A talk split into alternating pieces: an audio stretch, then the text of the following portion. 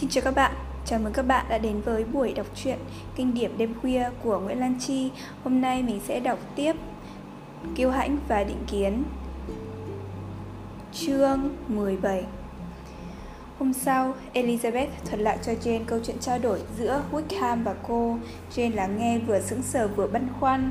Cô không sao tin được anh Darcy lại có thể bất xứng với lòng kính trọng của anh Bingley như vậy. Thế nhưng bản tính cũng không cho phép cô nghi ngờ lòng trung thực của một thanh niên có bề ngoài dễ mến như Wickham. Chỉ riêng việc anh có lẽ đã phải chịu đựng sự tàn nhẫn như vậy cũng đủ để thu hút mọi tình cảm dịu hiền trong cô. Vì vậy, cô chỉ còn biết nghĩ tốt về cả hai, biện bạch cho tư cách của mỗi người.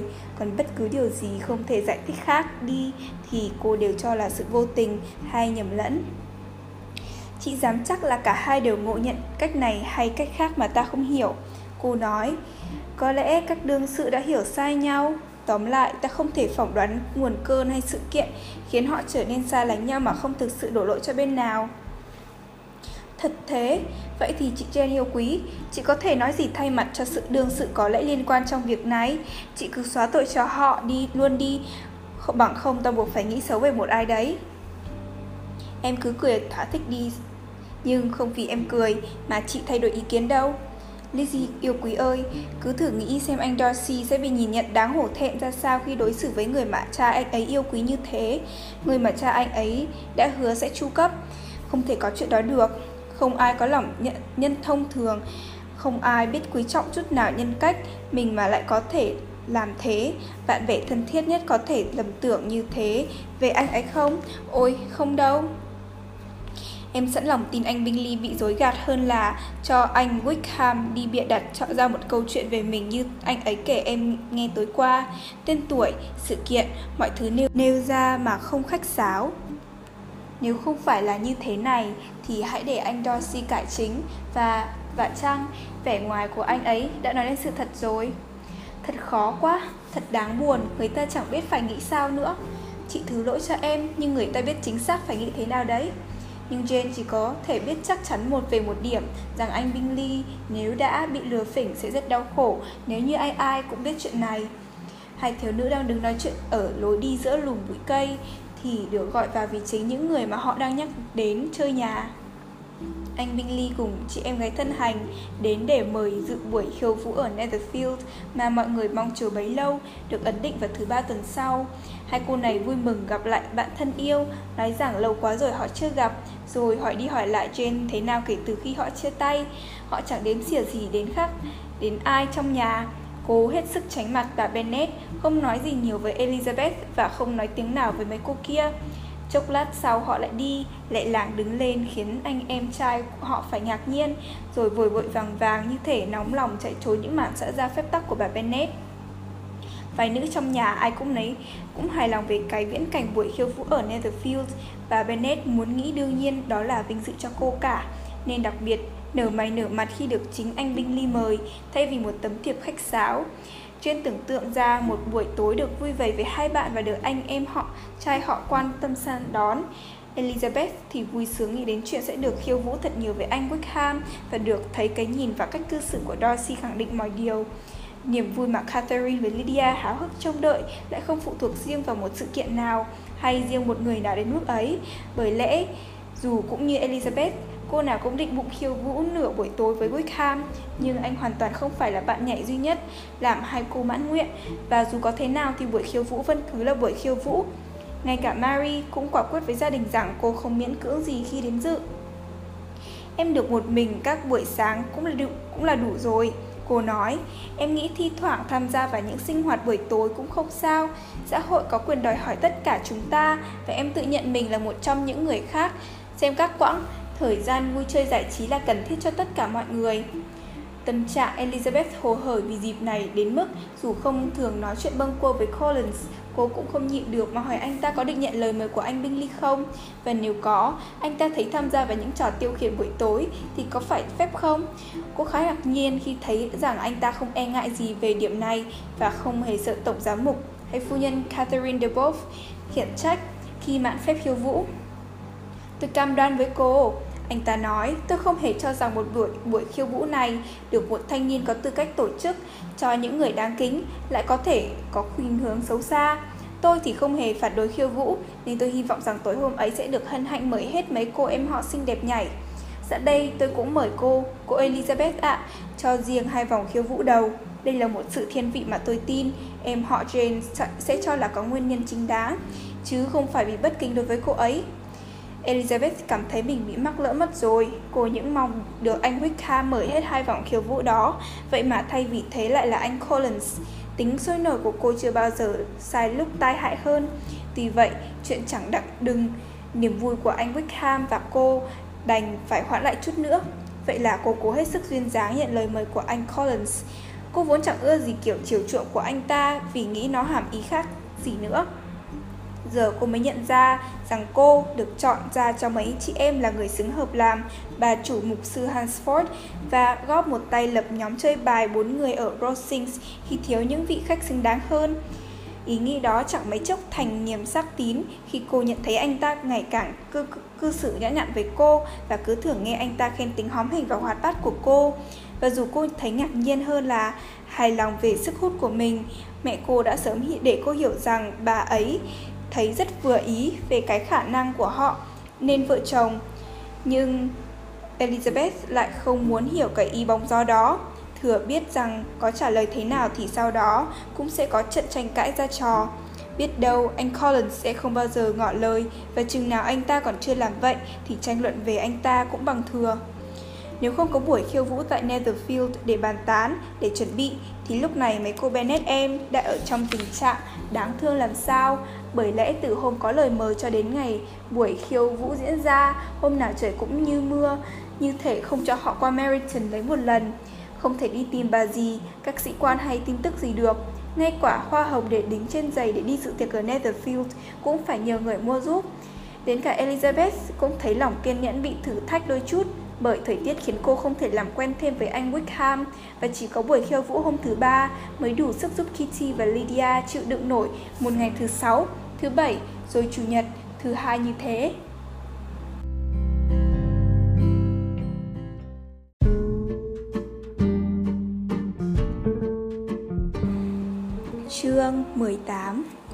Trước khi bước vào phòng khách ở Netherfield và vô vọng đưa mắt tìm anh Wickham giữa đám áo choàng đỏ tụ tập ở đó, Elizabeth chưa một lần nghi ngờ anh sẽ không có mặt.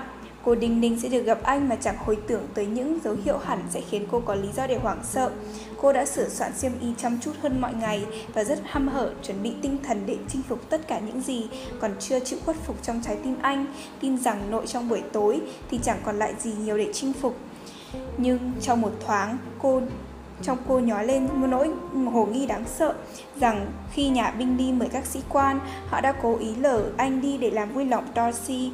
Và mặc dù thật ra chuyện không hẳn như vậy, thì cái sự thật rành rành là anh vắng mặt đã được Danny bạn anh lúc này đang được Lydia vồ vập quan tâm, thông báo. Anh ta cho họ biết rằng Wickham buộc phải lên thành phố có việc từ ngày hôm trước và vẫn chưa về. Anh ta nói thêm và cười đầy hàm ý. Tôi không ngờ công việc của anh ấy lại gọi anh ấy đi đúng lúc này nếu anh ấy đã không muốn tránh mặt một quỷ ông nào đó ở đây.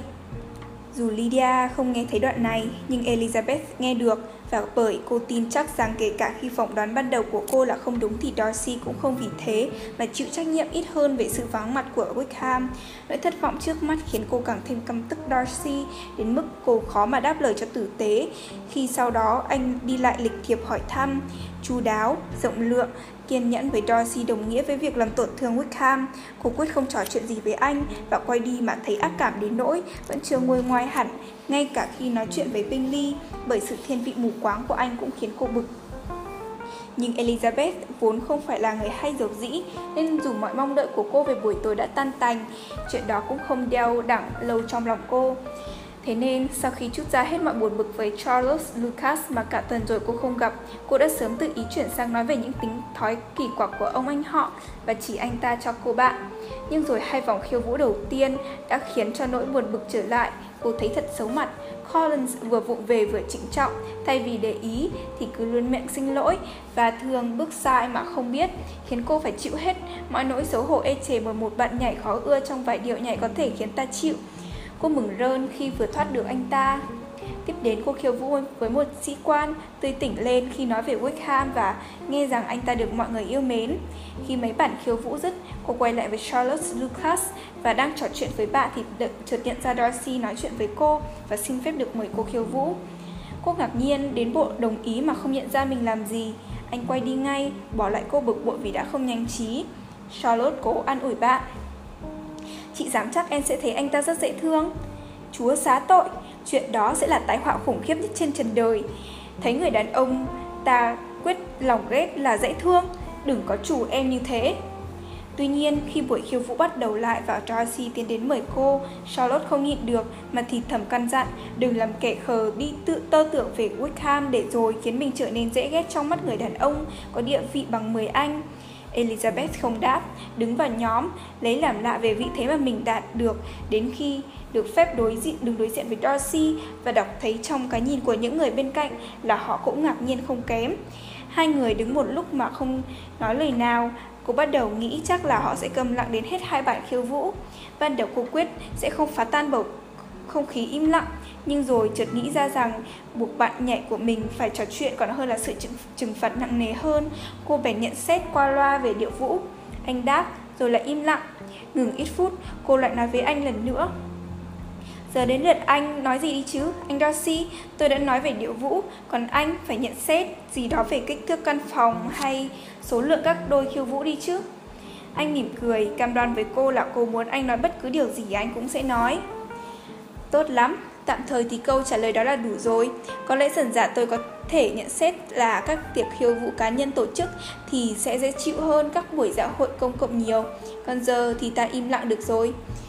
Vậy là trong khi khiêu vũ, cô nói chuyện cho phải phép sao? Thỉnh thoảng, người ta phải nói đôi chút, anh biết đấy. Cùng cầm như hến suốt nửa giờ đồng hồ thì trông cũng kỳ, nhưng vì lợi ích của một số người, ta phải thu xếp chuyện trò sao cho họ đỡ phải nhọc công, nói được chừng nào hay chừng ấy.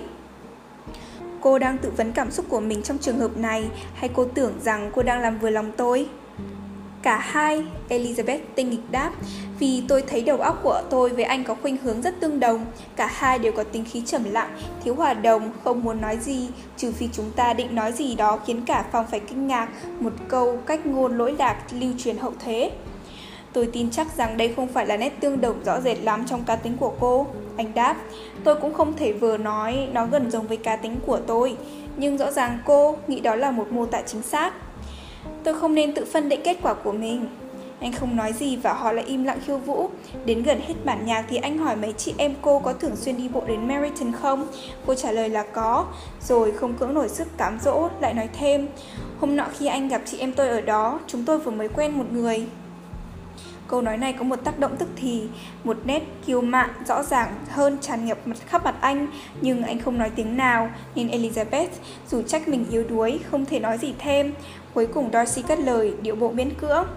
Anh Wickham may mắn có cung cách khéo léo đến mức chắc chắn sẽ kết bạn được, nhưng không chắc anh ta có đủ sức giữ bạn được như thế không? Anh ấy thật vô phúc nên mới đánh, đánh mất tình bạn của anh. Elizabeth đáp mà nhấn mạnh và theo cách mà rất có thể sẽ khiến anh ấy phải khốn khổ suốt đời. Darcy không trả lời và có vẻ mong đổi đề tài. Đúng lúc đó, ngài William Lucas xuất hiện hiện gần họ, đi, định đi xuyên qua nhóm khiêu vũ để đến bên kia phòng. Nhưng khi nhận ra Darcy, ông dừng lại, cúi chào nhã nhặn kiểu bề trên để khen các anh khiêu vũ và bạn khiêu vũ của anh. Tôi quả thực vô cùng hài lòng thưa cậu, chẳng mấy khi được thấy ai khiêu vũ giỏi như vậy. Rõ ràng cậu thuộc về tầm lớp quyền quý. Tuy vậy cho phép tôi nói rằng bạn khiêu vũ của cậu cũng không làm cậu mất mặt đâu. Tôi hy vọng được có niềm hân hạnh này thường xuyên hơn nữa, nhất là khi một sự kiện đáng mong nào đó diễn ra, Eliza thân mến ạ. Liếc về chị cô và Bingley, bấy giờ sẽ có bao lời chúc mừng tớ, tới tấp đổ về. Tôi thỉnh thỉnh cầu cậu Dorcia, nhưng À, nhưng đừng để tôi cắt ngang, thưa cậu, cậu sẽ không cảm ơn tôi vì giữ chân cậu giữa cuộc trò chuyện say đàm với thiếu nữ đó. Đôi mắt rực rỡ của cô nào cũng trách móc tôi kia kìa.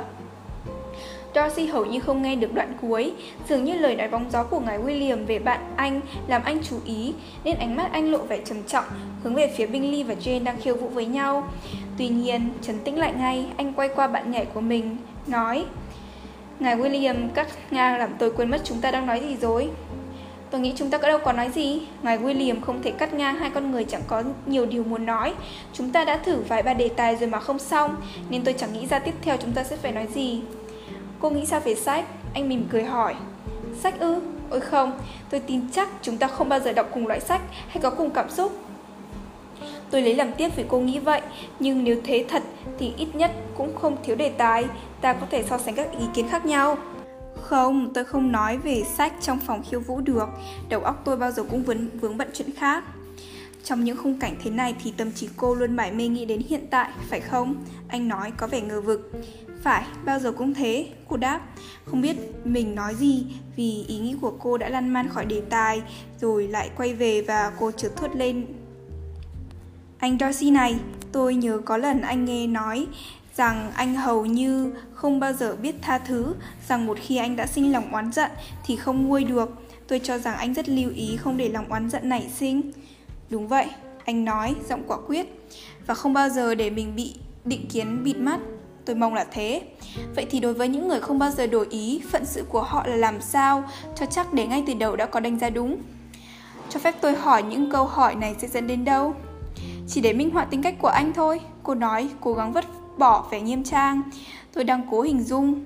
Vậy cô có thành công không? Cô lắc đầu, tôi không tiến bộ được chút nào. Tôi nghe nhiều ý kiến về anh khác nhau đến mức tôi thấy khó hiểu vô cùng.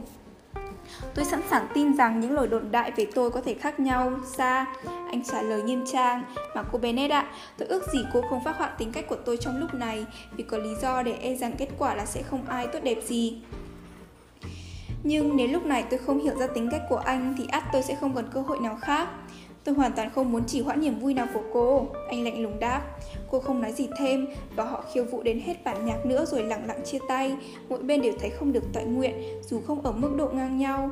Vì trong lòng Darcy dành cho cô một tình cảm khá mãnh liệt nên chẳng mấy chốc anh đã tha thứ cho cô và dàn mọi, mọi nỗi tức giận vào một kẻ khác. Họ chia tay chưa được bao lâu thì cô Billy bước tới chỗ cô và bắt chuyện với vẻ lịch sự khinh khỉnh. Cô Eliza này, nghe nói cô rất thích thú khi ở bên George Wickham.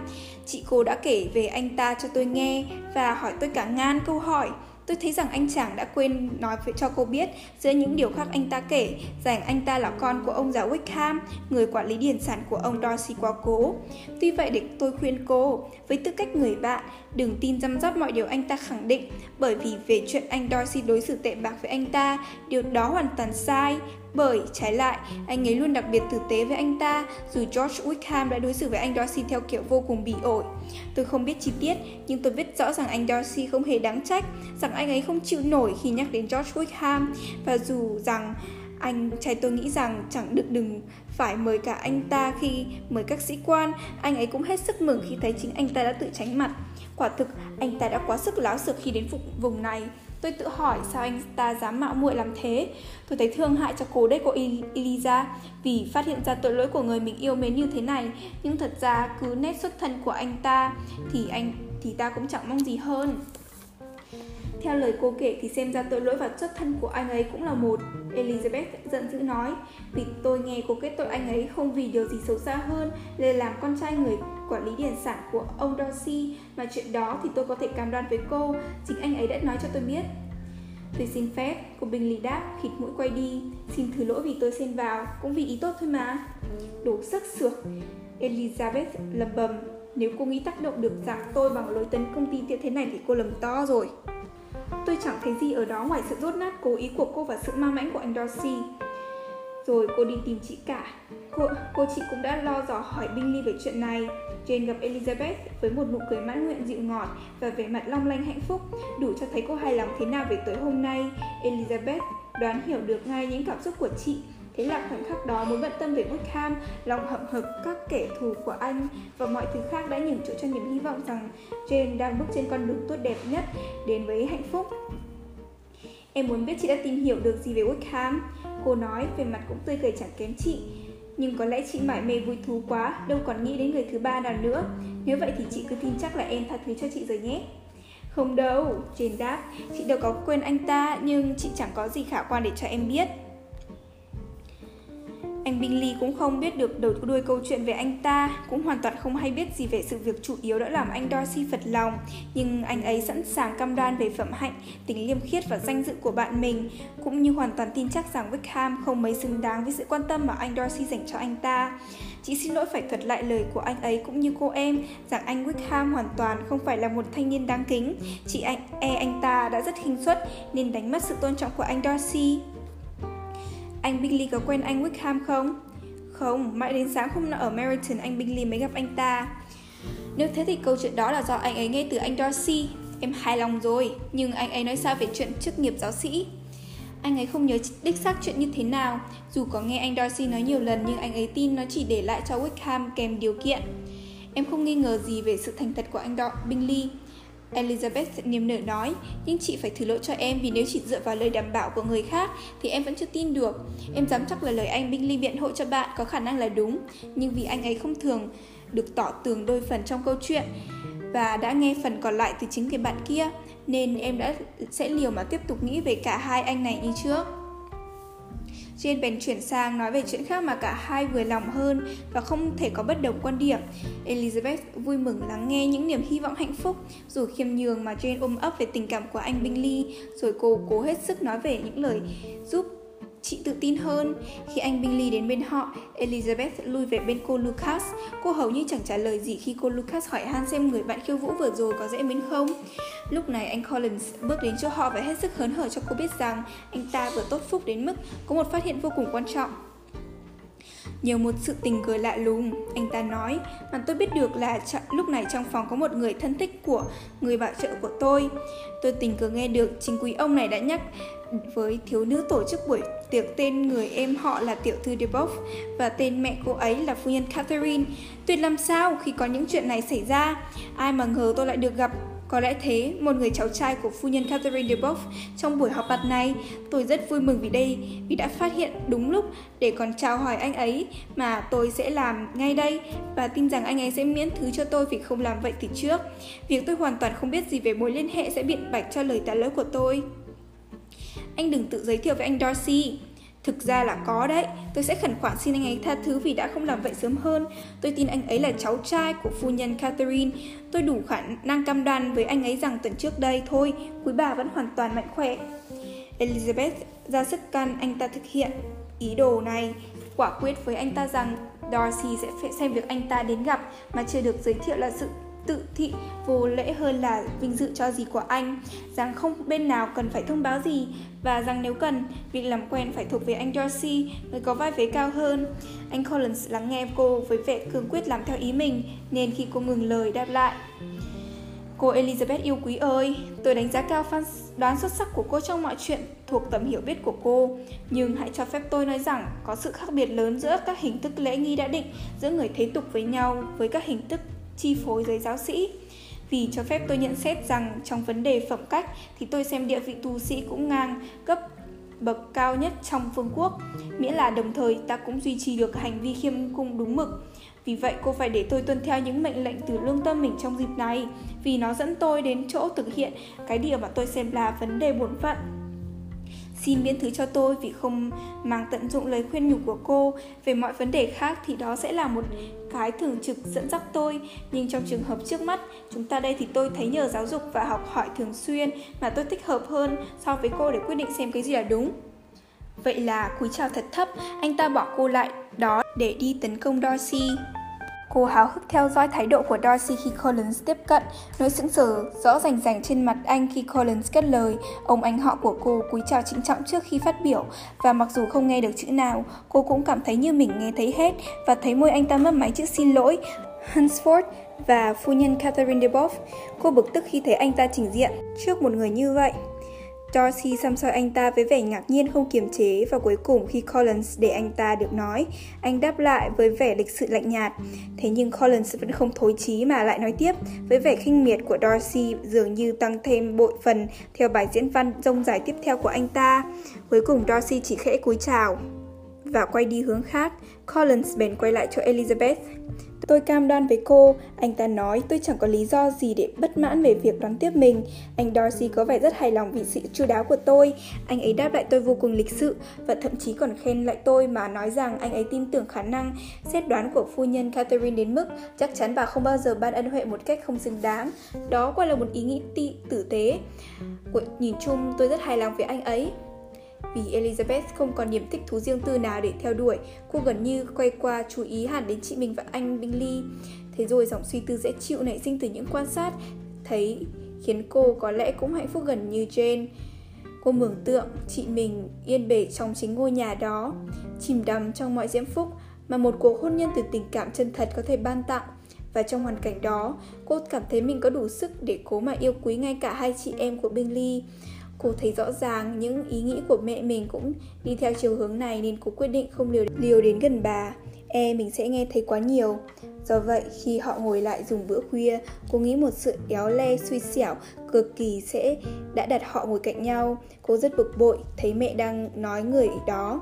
Phu nhân Lucas thật thoải mái, hớ hênh và chỉ về mỗi chuyện là bà mong Jane sẽ sớm cưới anh Bingley. Đó là một đề tài hào hứng, nên có vẻ như bà Bennet liệt kê không biết mệt những cái lợi của đám này. Anh ta là thanh niên có duyên như thế, giàu sụ nữa, lại có sống cách họ có ba dặm. Đây là những điểm đầu tiên mà bà tự mãn, rồi thật an ủi làm sao khi nghĩ hai chị em của anh ta đều yêu mến Jane thế nào và biết chắc rằng họ cũng rất mong có được một mối dạo kết giao như bà vậy. Hơn nữa điều này rất hứa hẹn cho mấy cô em vì chuyện Jane lấy chồng giàu như thế nhất định phải tung chúng về hướng những người đàn ông giàu có khác. Và cuối cùng, đến tuổi này mà bà có thể giao mấy cô con gái chưa chồng cho chị nó lo thì thật là dễ chịu đến mức át bà không buộc phải giao tế nhiều hơn bà muốn nữa. Cần phải biến hoàn cảnh ấy thành hỷ sự vì đó là phép xã giao trong những dịp như thế. Chứ thực ra ở giai đoạn nào trong đời đi chăng nữa thì bà Bennett là người hơn ai hết, luôn thấy không thoải mái khi phải ở nhà. Bà rất lời, chúc đi chúc lại phu nhân Lucas cũng sớm được may mắn như vậy, dù một cách đắc thắng ra mặt tin là sẽ chẳng đời nào có chuyện đó. Elizabeth cố ngăn mẹ nói liến thoáng luôn miệng mà chẳng được, thuyết phục bà mô tả niềm vui ngất ngây một cách nhỏ giọng, cũng vừa nghe hơn cũng không xong bởi cô bực tức không tả nổi khi nhận thấy Darcy ngồi đối diện họ đã nghe được phần lớn câu chuyện. Bà mẹ của cô thật vớ vẩn. Con nói xem Darcy là cái gì với mẹ mà mẹ phải sợ cậu ta?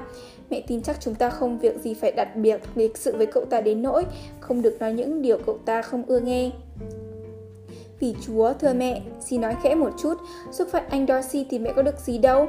Mẹ sẽ không bao giờ khiến bắt anh ta quý mến khi làm vậy đâu. Thế nhưng cô có nói gì cũng vô ích, mẹ cô vẫn nói về những dự định của bà bằng giọng điệu rõ một một ấy. Không biết bao lần Elizabeth phải đỏ mặt vì xấu hổ và bực tức. Cô không khỏi thường xuyên liếc mắt nhìn Darcy, dù mỗi lần như thế cô đều tin chắc vào điều làm cô sợ. Vì mặc dù không phải lúc nào anh cũng nhìn mẹ cô, cô tin rằng sự chú ý của anh luôn hướng về bà. vẻ mặt anh biến đổi dần từ phẫn nộ khinh thường sang nghiêm nghị cương quyết và điềm tĩnh. Thế nhưng cuối cùng bà Bennett cũng nói xong, nên phu nhân Lucas từ nãy đến giờ đã ngáp dài vì cứ nghe đi nghe lại những niềm vui mà bà thấy không có cơ may chia sẻ, được thoải mái mà dùng món thịt nguội và gà. Lúc này Elizabeth mới phấn khởi trở lại, nhưng quãng thời gian yên bình không được lâu. Vì ăn khuya xong thì mọi người nhắc đến chuyện hát. Vậy là cô phải bẽ mặt chứng kiến Maury Mới nghe đôi câu đã yêu cầu đã sẵn sàng chiều lòng khách.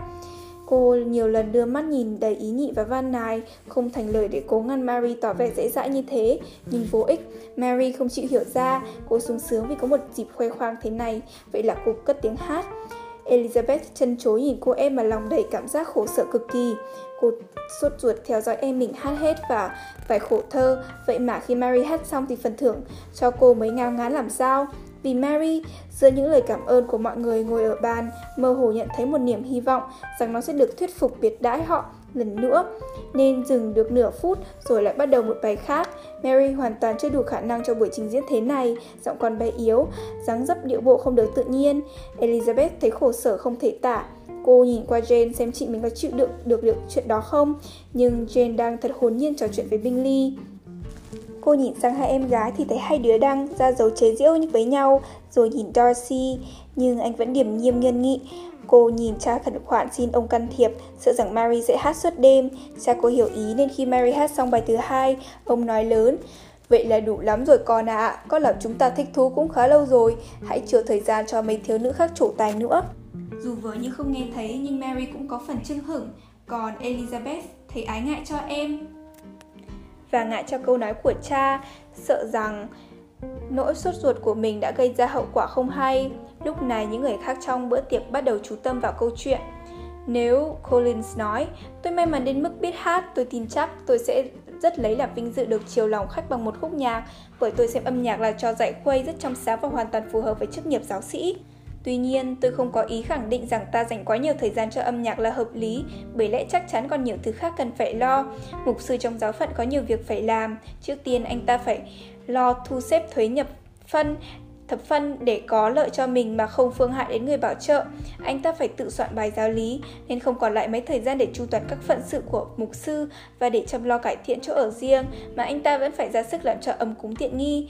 Tôi cũng không xem nhẹ việc anh ta phải đối đãi ân cần và ủi lạo mọi người, nhất là những người mà nhờ họ anh ta được cân cất nhắc. Tôi không thể miễn cho anh ta phận sự đó. Tôi cũng không nghĩ tốt về kẻ bỏ qua một dịp thi lễ với bất cứ ai có quan hệ với gia đình đó. Thế rồi cúi chào anh Darcy, anh ta kết thúc lời phát biểu mà anh ta nói to đến nửa phòng cũng nghe thấy. Nhiều người ngây nhìn, nhiều người mỉm cười nhưng chẳng thấy ai buồn cười hơn ông Bennett, trong khi vợ ông thì nghiêm trang khen anh Collins, ăn nói sao quá khôn ngoan và dì ta nhận xét với phu nhân Lucas rằng anh ta là hạng thanh niên tử tế, thông minh xuất sắc, với Elizabeth thì có vẻ như là tối nay, nếu gia đình cô đồng lòng hiệp sức với nhau khoe mình trước thiên hạ, thì họ đã hoàn thành vai diễn của mình một cách hăng hái và thành công tốt đẹp hết mức rồi. Cô cũng mừng cho Bingley và chị mình vì anh đã không để ý thấy đôi phần trong trò phô trương này, cũng như cảm xúc của anh không thuộc dạng phải phiền muộn gì nhiều bởi trò nực cười chắc hẳn anh đã mục kích. Thế nhưng hai chị em của anh và Darcy hẳn đã được dịp dễu cợt người thân của cô, nội chuyện ấy đã là tệ lắm rồi. Cô không xác định được sự khinh thị ngấm ngầm của anh này hay những nụ cười sức lá của hai cô kia. Cái nào quá quát hơn. Phần còn lại của buổi tối cũng chẳng thích thú gì mấy. Cô bị Collins làm phiền, anh ta cứ dai dẳng bám lấy cô và dù không thể thuyết phục cô chịu khiêu vũ với mình lần nữa, anh ta cũng đã khiến cô không thể khiêu vũ với ai khác. Cô khẩn này anh ta đứng lên khiêu vũ với người nào khác và ngỏ lời giới thiệu anh ta với thiếu nữ nào đó trong phòng, nhưng vô ích. Anh ta cầm đoạt với cô rằng về chuyện khiêu vũ, anh ta rất hờ hững, rằng mục tiêu chính của anh ta là dùng những sân đón ý nhị để được lòng cô, do đó anh ta phải làm sao để ở bên cô cả buổi tối. Một kế hành hoạch rõ ràng miễn bàn cãi. Cô bạn Lucas đã nhiều bận giải vây cho cô, thường góp chuyện với họ và vì thiện ý kéo Collins sang trò chuyện với mình. Ít ra cô cũng không còn phải bực vì bị Darcy để ý nữa. Mặc dù thường đứng rất gần cô, hoàn toàn không vướng bận, anh không một lần bước tới gần mà trò chuyện. Cô đoán có lẽ là do mình đã nhắc đến Wickham nên lấy làm hoan hỉ. Nhà Longbourn là những người khách sau cùng ra về và nhờ một mánh khóe của bà Bennet, họ đã phải chờ xe ngựa những 15 phút khi ai đấy đã đều về cả rồi. Chuyện này cho họ thời gian để thấy một số người trong gia đình thật lòng muốn tiễn họ đi biết chừng nào. Cô Hurst và em gái chẳng hề mở miệng, trừ phi để kêu mệt và rõ ràng nóng lòng muốn tiễn khách. Họ thoái thác muốn khi, mỗi khi bà Bennet muốn bắt chuyện và vì vậy nếu một bầu không khí im lặng nặng nề lên cả nhóm và những phát biểu rông dài của Collins cũng chẳng làm vơi được là bao. Anh ta khen anh Bingley và chị em về buổi chiều đãi tao nhã, rồi hi- lòng hiếu khách và sự lịch thiệp đã ghi điểm cho cách cư xử của họ đối với khách. Darcy không nói gì, ông Bennet cũng im lặng, lấy làm buồn cười trước cảnh tượng này. Anh Bingley và Jane đứng với nhau, hơi tách khỏi những người còn lại, chị và chỉ trò chuyện với nhau. Elizabeth cũng một mực làm thinh như cô Hurst hay cô Bingley, đến cả Lydia mà cũng đã mệt nhoài nên chỉ chốc chốc mới thốt lên. Ôi trời ơi con mệt quá đi mất, kèm cái ngáp dài. Cuối cùng, khi họ đứng lên ra về và Bennett cứ một hai lịch thiệp nói rằng bà mong sớm sẽ được gặp cả gia đình ở Longbourn, rồi quay qua nói riêng với mình anh Bingley, quả quyết với anh là anh sẽ làm họ vui sướng biết bao nếu dùng bữa với họ, gia đình họ bất kể lúc nào, không câu nệ lời mấy trịnh trọng. Bingley vô cùng sung sướng biết ơn, anh sốt sáng hứa tìm dịp sớm nhất để thăm lại bà sau khi đi London về, vì ngày mai anh buộc phải lên đó ít lâu. Bà Bennet rất hỉ hả và ra khỏi nhà mà sung sướng cầm chắc rằng tính cả những chuẩn bị cần thiết về chỗ ở, xe ngựa mới và váy cưới, trong vòng 3 4 tháng tới chắc chắn bà sẽ thấy con gái về nhà chồng ở Netherfield. Còn chuyện gả một đứa nữa cho Collins, bà cũng định ninh chắc nịch như thế và cũng cực kỳ hài lòng như vậy, dù mức độ thì không bằng. Trong mấy đứa con, Elizabeth là đứa ít được bà yêu thương nhất, nên dù với ba thì anh này và đám này cũng khá là ngon lành rồi. Giá trị của hai thứ đó mở nhạt đi trước anh Bingley và Netherfield.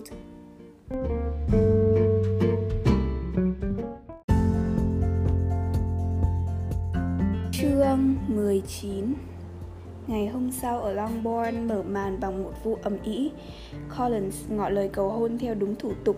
Anh ta quyết làm ngay, không để mất thời gian, vì anh ta chỉ xin phép vắng mặt đến thứ bảy tuần sau.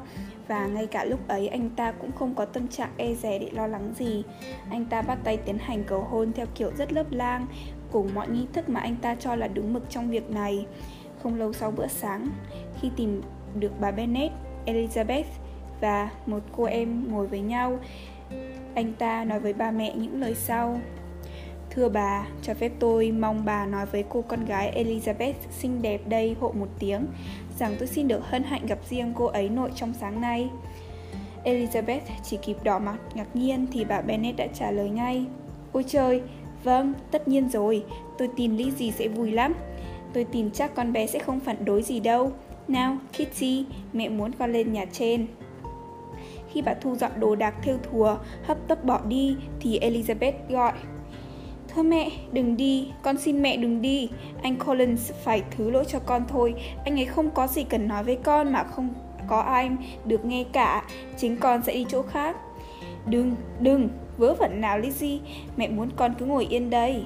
Và khi Elizabeth vẻ bực bội và lúng túng, xem ra sắp chạy đi thật rồi, thì bà nói thêm, Lizzie, mẹ yêu cầu con ở lại đây mà nghe cậu Collins. Elizabeth không muốn cãi lại một mệnh lệnh như vậy và lại cân nhắc một tích tắc thì cô cũng thấy khôn ngoan nhất là lo chuyện này cho xong càng nhanh và càng êm thấm càng tốt. Cô ngồi xuống lại và cứ bận bịu luôn tay nhằm cố che giấu những cảm xúc vừa buồn bực lại vừa buồn cười. Bà Bennett với Kitty đi mất và họ vừa đi khuất thì Collins cất lời. Elizabeth yêu quý ạ, xin hãy tin tôi, sự khiêm nhường của cô hoàn toàn không làm tổn hại gì mà còn thêm vào những điểm hoàn hảo khác của cô. Nếu không có sự miễn cưỡng nho nhỏ này thì trong mắt tôi cô đã bớt phần dễ mến. Nhưng hãy cho phép tôi cam đoan với cô rằng tôi đã được mẹ đáng kính của cô cho phép nói chuyện này. Cô khó có thể nghi ngờ mục đích của điều tôi nói đây dù sự ý nhị trong thiên tư của cô có khiến cô làm như vậy không hay biết gì thì những quan tâm của tôi đã quá rõ ràng rồi không sao nhầm lẫn được. Hầu như ngay khi vừa bước vào nhà này tôi đã chọn riêng cô làm bạn đường cho quãng đường tương lai. Nhưng trước khi cảm xúc của tôi cuốn theo đề tài này có lẽ tôi phải nêu lý do cưới vợ. Và hơn nữa, lý do tôi đến Hertfordshire với ý định chọn vợ như tất nhiên tôi đã làm. Mường tượng cảnh Collins hết sức trịnh trọng, bị cuốn theo cảm xúc. Elizabeth muốn bật cười đến mức cô không thể nhân lúc anh ta dừng trong chốc lát để ngăn anh ta nói thêm, nên anh ta cứ vậy nói tiếp. Những lý do tôi cưới vợ trước hết là bởi tôi nghĩ mọi mục sư sung túc như tôi cần phải nêu gương đời sống vợ chồng trong giáo xứ của mình. Thứ hai, tôi tin chắc rằng điều đó sẽ khiến tôi hạnh phúc hơn nhiều.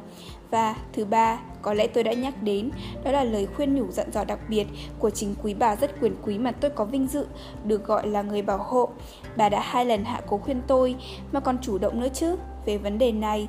Và ngay tối thứ bảy trước khi tôi rời rời Hunsford giữa nhóm chơi bài bốn người, trong khi bà Jenkinson sắp ghế gác chân cho tiểu thư Deboff, bà đã nói anh Collins này, anh phải lấy vợ đi, một mục sư như anh phải cưới vợ. Hãy chọn cho đúng một quý cô vì ta và vì anh, làm sao để cô ta là kiểu người năng nổ, được việc không quen sống cao sang mà biết tằn tiện rẻ sẻn đồng tiền ít ỏi có được. Đây là lời khuyên của ta, cố mà tìm sớm một phụ nữ như thế, đưa cô ta về Hunsford, rồi ta sẽ đến thăm cô ta. Em họ xinh đẹp ạ. Nhân đây cũng cho phép tôi nói rằng tôi không xem sự chiều cố và lòng tốt của phu nhân Catherine de Boff nằm trong số những cái lợi nhỏ nhất mà tôi đủ sức cung ứng. Cô sẽ thấy cách bà ấy cư xử hơn xa những gì tôi mô tả được. Tôi cũng nghĩ rằng trí tuệ và tính tình sôi nổi của cô sẽ được bà ấy chấp nhận, nhất là khi nó được tôi luyện bằng sự yên tĩnh và cung kính mà tầng lớp của bà rất tất nhiên đòi hỏi. Do vậy, dù nói chung tôi có ý chọn đời sống hôn nhân, vẫn cần phải nói tại sao tôi lại nhắm về hướng Longbourn thay vì trong vùng mình, nơi mà tôi cam đoan với cô rằng có thừa thiếu nữ khả ái. Sự thật là đã đành như tôi đây, sẽ được thừa kế điển sản này sau khi người cha đáng kính của cô mất. Tuy vậy, biết đâu ông sẽ còn sống được nhiều năm nữa. Tôi sẽ không thấy tội nguyện nếu không quyết chọn một cô con gái của ông làm vợ. Họ sẽ đỡ mất mát chừng nào tốt chừng nấy. Khi sự kiện đau buồn kia xảy ra mà như tôi đã nói, cũng phải nhiều năm nữa. Đây là động cơ của tôi, em họ xinh đẹp ạ. Và tôi lấy làm tự mãn là chuyện đó sẽ không làm cô bớt phần kính trọng tôi. Và giờ thì tôi chỉ còn việc cam đoan với cô bằng lời lẽ nồng nhiệt nhất về tình cảm mãnh liệt của tôi. Tôi cực kỳ dửng dưng với tài sản nên sẽ không đòi hỏi gì ở cha cô về chuyện này. Bởi tôi cũng thừa biết cha cô không thể đáp ứng và tất cả những gì cô hưởng là khoản lợi tức 4% của 1.000 bảng mà sau khi mẹ cô mất mới thuộc về cô. Do vậy, về điểm đó, tôi sẽ trước sau không nói gì và cô có thể yên tâm rằng tôi sẽ không bao giờ nhỏ nhen hé môi trách cứ gì khi chúng ta đã thành vợ chồng. Giờ thì rất khoát là phải ngắt lời anh ta. Anh hấp tấp quá rồi thưa anh, cô kêu lên. Anh quên rằng tôi chưa trả lời gì cả. Hãy để tôi làm vậy mà không làm mất thêm thời gian của anh. Xin hãy nhận lời cảm ơn của tôi vì những lời khen ngợi anh dành cho tôi. Tôi nhận thức rất rõ niềm vinh dự được anh cầu hôn, nhưng tôi không thể làm sao khác hơn là từ chối. Không phải bây giờ tôi mới biết. Collins đáp khoát tay trịnh trọng rằng các thiếu nữ thường chối từ lời tỏ tình của người đàn ông mà họ thầm mong nhận lời khi anh ta lần đầu xin họ bằng lòng, đôi khi còn từ chối đến lần thứ hai, thậm chí lần thứ ba. Do vậy, tôi hoàn toàn không thối chí vì điều cô vừa nói, mà hy vọng là không bao lâu nữa sẽ được đưa cô đến trước bàn thờ. Tôi xin lấy vinh dự, danh dự mà thề, thưa anh. Elizabeth kêu lên, niềm hy vọng của anh. Khá lạ thường sau khi tôi đã tỏ ý như vậy. Tôi quả thật cam đoan với anh rằng tôi không nằm trong số các thiếu nữ. Nếu quả có những thiếu nữ như vậy Dám đánh liều hạnh phúc của mình mà đợi dịp được cầu hôn lần thứ hai Tôi hoàn toàn nghiêm túc khi từ chối. Anh không thể khiến tôi hạnh phúc. Tôi cũng tin chắc rằng tôi là người đàn bà cuối cùng trên đời Có thể khiến anh hạnh phúc. Không đâu, nếu người quen của anh là phu nhân Catherine mà biết tôi, tôi tin chắc bà ấy sẽ không thấy tôi có đủ tư cách về mọi mặt cho địa vị này. Nếu chắc chắn phu nhân Catherine sẽ nghĩ vậy, Collins nói rất nghiêm trang, nhưng tôi không hình dung được quý bà lại không chấp thuận cô. Cô cũng có thể chắc chắn rằng bao giờ có vinh dự gặp lại bà, tôi sẽ ca ngợi tính khiêm nhường, cần kiệm và những phẩm chất đáng mến khác của cô. Thưa anh Collins, quả thật mọi lời ca tụng tôi đều không cần thiết. Anh phải cho phép tôi tự đánh giá mình và khen ngợi tôi bằng cách tin ở điều tôi nói. Tôi chúc anh thật hạnh phúc và thật giàu có từ chối lời cầu hôn của anh cũng là cách làm trong khả năng của tôi để anh không chịu cảnh bất hạnh và nghèo khổ. Khi anh ngỏ lời với tôi thì hẳn tình cảm ý nhị của anh đối với gia đình tôi đã thỏa mãn rồi, nên anh có thể sở hữu điền sản Longbourn khi nào nó thuộc về anh mà không tự trách gì bản thân. Cho nên ta có thể xem như vấn đề này đã được giải quyết dứt khoát rồi. Vừa nói cô vừa đứng lên và cô đã rời phòng rồi nếu như Collins không nói với cô. Lần sau khi tôi cho mình cái hân hạnh được nói với cô về đề tài này. Tôi hy vọng sẽ nhận được câu trả lời thuận thảo hơn câu cô vừa trả lời tôi. Mặc dù lúc này tôi không hề chê trách cô là nhẫn tâm, bởi vì tôi biết lệ thường của phái nữ xưa nay là khước từ khi người đàn ông mới ngỏ lời. Và có lẽ thậm chí, từ nãy giờ cô nói nhiều như vậy là để khuyến khích tôi cầu hôn cho phù hợp với sự ý nhị đích thực của phái nữ. Thật tình anh Collins Elizabeth thốt lên hơi nóng nảy. Anh làm tôi bối rối vô cùng. Nếu anh xem những điều tôi nói với anh nãy giờ là hình thức khích lệ thì tôi không biết phải diễn đạt lời từ chối như thế nào để anh tin chắc quả là như thế đây. Em họ yêu quý ạ, cô phải cho phép tôi tự mãn rằng lời từ chối của cô trước lời tỏ tình của tôi chỉ là lẽ đương nhiên. Lý do tôi tin như vậy vẫn tắt là thế này, tôi không thấy mình có vẻ gì không xứng để cô nhận lời cầu hôn hay nguồn lợi tức tôi cung ứng không đáng ao ước. Vị thế của tôi trong xã hội, những giao thiệp của tôi với gia đình DeVoff và mối liên hệ của tôi với cô là những hoàn cảnh vô cùng có lợi cho tôi. Cô cũng không nên xem xét thêm rằng đã đành cô có nhiều nét quyến rũ nhưng cũng không hoàn toàn chắc là sẽ có ai khác ngỏ lời cầu hôn cô không may là phận hồi môn của cô ít ỏi đến mức có lẽ sẽ xóa nhòa nét khả ái và những phẩm chất đáng mến của cô vì thế tôi đành kết luận rằng cô chưa nghiêm túc khi khước từ tôi tôi sẽ cho là cô muốn trì hoãn để lòng yêu của tôi thêm phần mãnh liệt theo thói thường của những nữ nhi thanh cao Thưa anh, tôi quả tình cam đoan với anh rằng tôi không giả vờ gì thanh cao kiểu đó cốt để giày vào một người đàn ông đang kính. Tôi muốn được anh khen bằng cách tin rằng tôi thành thật. Cảm ơn anh, biết mấy vì vinh dự anh đã ban cho tôi khi ngỏ lời cầu hôn, nhưng nhận lời thì hoàn toàn không thể được. Cảm xúc của tôi hoàn toàn không cho phép điều đó. Tôi nói thế đã đủ rõ ràng chưa ạ? Xin đừng xem tôi là một cô gái thanh cao, định hành hạ anh, mà là một người có lý trí, nói thật lòng. Cô thì lúc nào cũng duyên dáng. Anh ta kêu lên, vẻ tán tụng vụng về. Tôi cũng tin chắc rằng khi được song thân đáng quý của cô chấp thuận thành lời rõ ràng, thì lời cầu hôn của tôi sẽ không thể nào bị khước từ. Elizabeth không thèm trả lời sự huyễn hoặc dai dẳng như vậy nên liền lặng lặng rút lui. Cô, cô quyết ý, ý nếu như anh ta còn khăng khăng hiểu việc cô nhiều lần khước từ là để từng bốc khích lệ cô sẽ đến gặp cha ông có thể nói ra lời từ chối một cách dứt khoát và ít ra thì thái độ của ông cũng không thể nào bị hiểu lầm là thải kiểu bộ tịch đỏng đảnh của một thiếu nữ thanh cao